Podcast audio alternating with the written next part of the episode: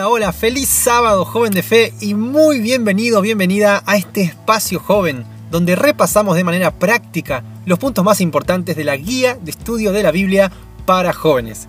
El tema de esta semana es sexo increíble y vamos a charlar un poco acerca de la realidad bíblica de que Dios nos diseñó sexuales, de que fue Él el que inventó el sexo y se aseguró de que fuera una experiencia placentera para todos. ¿Listo? Vamos.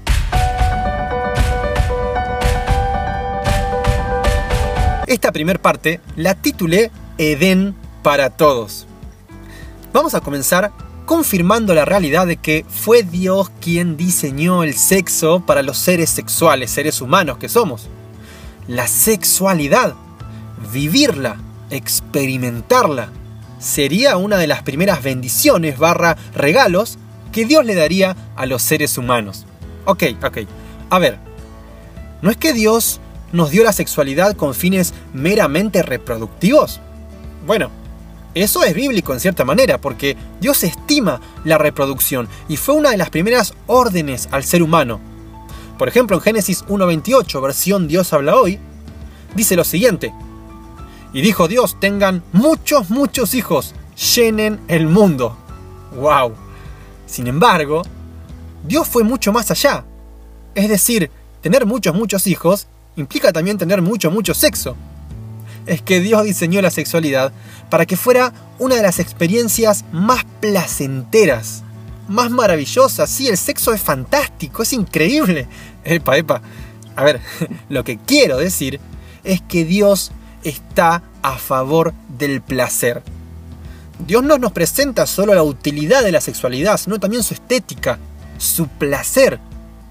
Si fue Él quien nos diseñó y diseñó la sexualidad. Por eso, tabúes aparte, por favor, es hora de empezar a pensar la sexualidad como Dios la piensa, con esa belleza placentera que conlleva experimentarla. ¿Sabes qué significa la palabra Edén en el idioma hebreo? Placer Sí, placer. Por eso es que el lugar donde Dios puso a Adán y Eva se llamaba Edén. El jardín del Edén era un jardín de placer en todos los sentidos. Y sí, Dios lo inventó y como todo lo bueno en gran manera que Dios inventa, Él también quiere concederte a vos Edén, placer para todas las áreas de tu vida, incluyendo la sexual. Ahora creo que cabe la pregunta, ¿cómo disfrutar de este placer, de este Edén sexual que Dios quiere regalarme? ¿Cómo hacer para no caer en las trampas típicas de Don Sata, que siempre quiere desvirtuar y corromper lo bueno que Dios nos regala? Bueno, uno de los consejos que vamos a encontrar en la lección es que podamos transitar, vivir, experimentar la sexualidad sin estrés. Bueno, esto sucede cuando nuestro encuentro íntimo se da en un marco de paz, de confianza, y teniendo la bendición de Dios para disfrutar de su regalo de la sexualidad. También la preocupación, la ansiedad negativa, disminuyen cuando yo sé que estoy con la persona correcta. Esa persona que ama al Dios que yo amo y me ama a mí profundamente, habiendo dado pruebas de eso y cuando no tengo que andar, entre comillas, escondiéndome, escapándome para poder tener sexo, para poder vivir la sexualidad y tener esos encuentros. Es decir, cuando tengo la aprobación, el apoyo de mi círculo familiar y mi entorno social. En otras palabras, se vive la sexualidad sin estrés, cuando me encuentro en un marco de una relación estable, una relación comprometida, una relación con propósito, y con proyectos serios a futuro. ¡Wow! Esta relación se parece a la relación matrimonial, ¿verdad? O lo que debería ser una relación matrimonial. Dadas estas condiciones sugerentes, ¿qué ansiedad y qué estrés pueden hacer que, que, me impidan asimilar plenamente el encuentro sexual? Pero, en contraposición con esto, si estoy con alguien que no conozco y nadie sabe de eso, si me ando por ahí a escondidas, no esperemos que el estrés y la ansiedad no dejen sus nocivas huellas durante o después del encuentro. Y es que comparado con lo que Jesús nos ofrece, no hay comparación. Siendo realistas, puede haber placer en este encuentro estresante, pero no deja de ser un placer tan fugaz como vacío, dejando también como consecuencias emocionales culpa y vergüenza. Muy bien, Vamos a continuar con este tema, pero vamos a tener que parar acá. Porque tenemos que hacer un pequeño break para ir asimilando un poquito y no, y no, y no eh, tener tanta info y tantos conceptos importantes de golpe, ¿verdad? Así que vamos a parar acá. Vamos a ir entonces con la segunda parte después de un pequeño recreo. ¿Listo? Vamos. Bien, bienvenidos a este mini mini break, a este recreo donde resolvemos alguna adivinanza o acertijo de paso, y como siempre quiero comenzar mencionando a todos los que participaron la semana pasada y respondieron correctamente el desafío de la pregunta que decía ¿quién soy? Aunque vale decir que alguno que otro se equivocó un poquito en la respuesta, la gran mayoría acertó. El quién soy o el desafío de la semana pasada decía lo siguiente. Un hombre estaba en la cárcel y la iglesia hacía oración y un ángel enviado del cielo lo sacó de la prisión. ¿Cuál era la respuesta correcta? La respuesta correcta era Pedro. Claro que sí, Pedro. En Hechos capítulo 12, Pedro es encarcelado y específicamente en los versículos del 7 al 10 es liberado sobrenaturalmente de la cárcel por un ángel. Así que muy bien a los que respondieron correctamente y cumplimos entonces en mencionarlos. Aquí están. Estos son. Fuerte aplauso para ellos. Daniela Martínez desde Memphis. Tennessee. ¿Está bien? ¿Es correcto? Muy bien. Noelu Espeche, aquí de, Argentina, de Buenos Aires. Jessica Rivero desde Entre Ríos, también saludos para allá, Entre Ríos, muy bien. Pablo Ríos, que también acompañó con su respuesta correcta. Matías Ibáñez también participó y respondió satisfactoriamente. Joiner, como cada viernes, que también acompañó allí.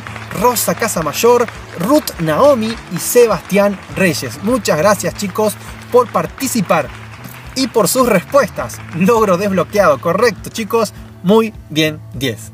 Así que hoy les traigo un desafío nuevo. Seguimos con la línea de quién soy o quién dijo y si alguno tiene algún, algún, alguna sugerencia para estos momentos, también colóquela allí en los comentarios, ¿está bien? ¿Quién dijo lo siguiente? ¿Listo? Vamos.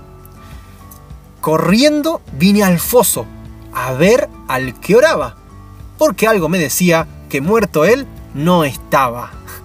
Esta no es tan fácil, ¿eh? Va de nuevo. Corriendo vine al foso a ver al que oraba, porque algo me decía que muerto él no estaba.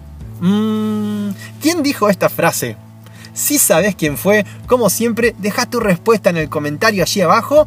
Así te llevas tu like, tu corazón rojo y de paso te saludo en el próximo recreo del podcast de la semana que viene. ¿Está bien? Muy bien. Se terminó por ahora el recreo, así que vamos a pasar a nuestra segunda parte del repaso.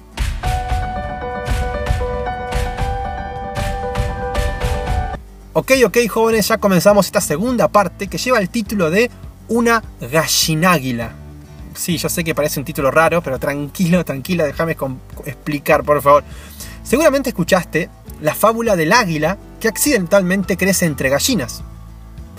Un granjero que subía a las montañas a poder contemplar el vuelo de las águilas, regresando ya a su casa siendo de noche, encuentra en el camino un huevo, un huevo que él percibe y se da cuenta que es un huevo de águila. Buscando su nido hasta tardes horas sin encontrarlo, va nomás a su casa, a su granja, y busca la gallina más grande que tiene en el gallinero y coloca el huevo debajo. Cuando los huevos crecen, cuando los huevos se rompen, Entre todos los pollitos también eclosiona el huevo que él había traído y, efectivamente era un águila. La fábula dice que esta águila crece entre las gallinas hasta tal punto que se cree una. Hasta tal punto que aprendió a cacarear. Cuando el dueño de la granja un día ve esto, toma al águila y la lleva a las montañas. Finalmente, para no hacer tan larga la fábula, esta águila puede ver a sus pares. Se da cuenta que no es una gallina águila, tiene más de águila que de gallina. Ve a, otras águilas surcar osadamente los aires y hacer escuchar su grito a kilómetros entre los picos de las montañas más altas. Allí descubre entonces que realmente ella era un águila real. Estaba creada y diseñada por Dios para algo muchísimo más amplio, grande y placentero que vivir en una pequeña granja comiendo uno que otro gusano. De igual manera, chicos, la sexualidad que Dios tiene para regalarte tiene el objetivo de brindarte una experiencia más amplia, grande y placentera que la que Satanás puede ofrecerte. Dios quiere porque Él lo diseñó, que tengas, que vivas la sexualidad, que tengas sexo sin una pizca de culpa ni de vergüenza. Dios quiere que disfrutes plenamente en las cosas que Él diseñó y permitió sentir y vivir al hombre y a la mujer. Por eso es que la pureza y la inocencia de la sexualidad que Dios espera que vivamos se parece mucho más a esperar mi propia madurez emocional, física y espiritual para poder liberar mi pasión sexual con la persona indicada que comparte también esos valores. Se parece a esto más que a andar acostándome con cualquiera que me parezca lindo y quiera solo de mí un touch and go sin siquiera conocerme. Siguiendo la línea de pensamiento que nos da esta fábula, vivir el sexo como Dios espera, entonces promete y cumple surcar los aires del placer y la pasión en vez de vivirlos en una granja de emociones negativas. Finalmente chicos, hablar de plenitud sexual con la bendición de Dios apunta claramente al hecho de que tienen que cumplirse las condiciones que Dios señaló como un prerequisito para participar en paz del acto sexual. Estas condiciones son, primero, buscando la gratificación del otro. Segundo, hacerlo en paz, confianza, alegría, pasión, propósito y con lo mejor, su bendición. Que Dios te bendiga, joven. Lejos de todos los tabúes, que podamos hablar de esto, prepararnos para esto y llegado el momento, poder disfrutar de esto, contando con la bendición de Dios, con su guía y cumpliendo el propósito que Dios tenía en nuestra vida cuando nos dio este tremendo regalo de la sexualidad. Muy bien, llegamos entonces al final de este repaso que Dios te bendiga. Te agradezco por acompañarme, por participar del desafío, por tus comentarios, tus saludos, tu buena onda, tu buena vibra, por tus likes, por compartir este video, por suscribirte y lo más importante, por tus oraciones, por tu apoyo a este canal. Te mando un fuerte abrazo y como siempre, nos vemos la semana que viene. Bendiciones. Chao.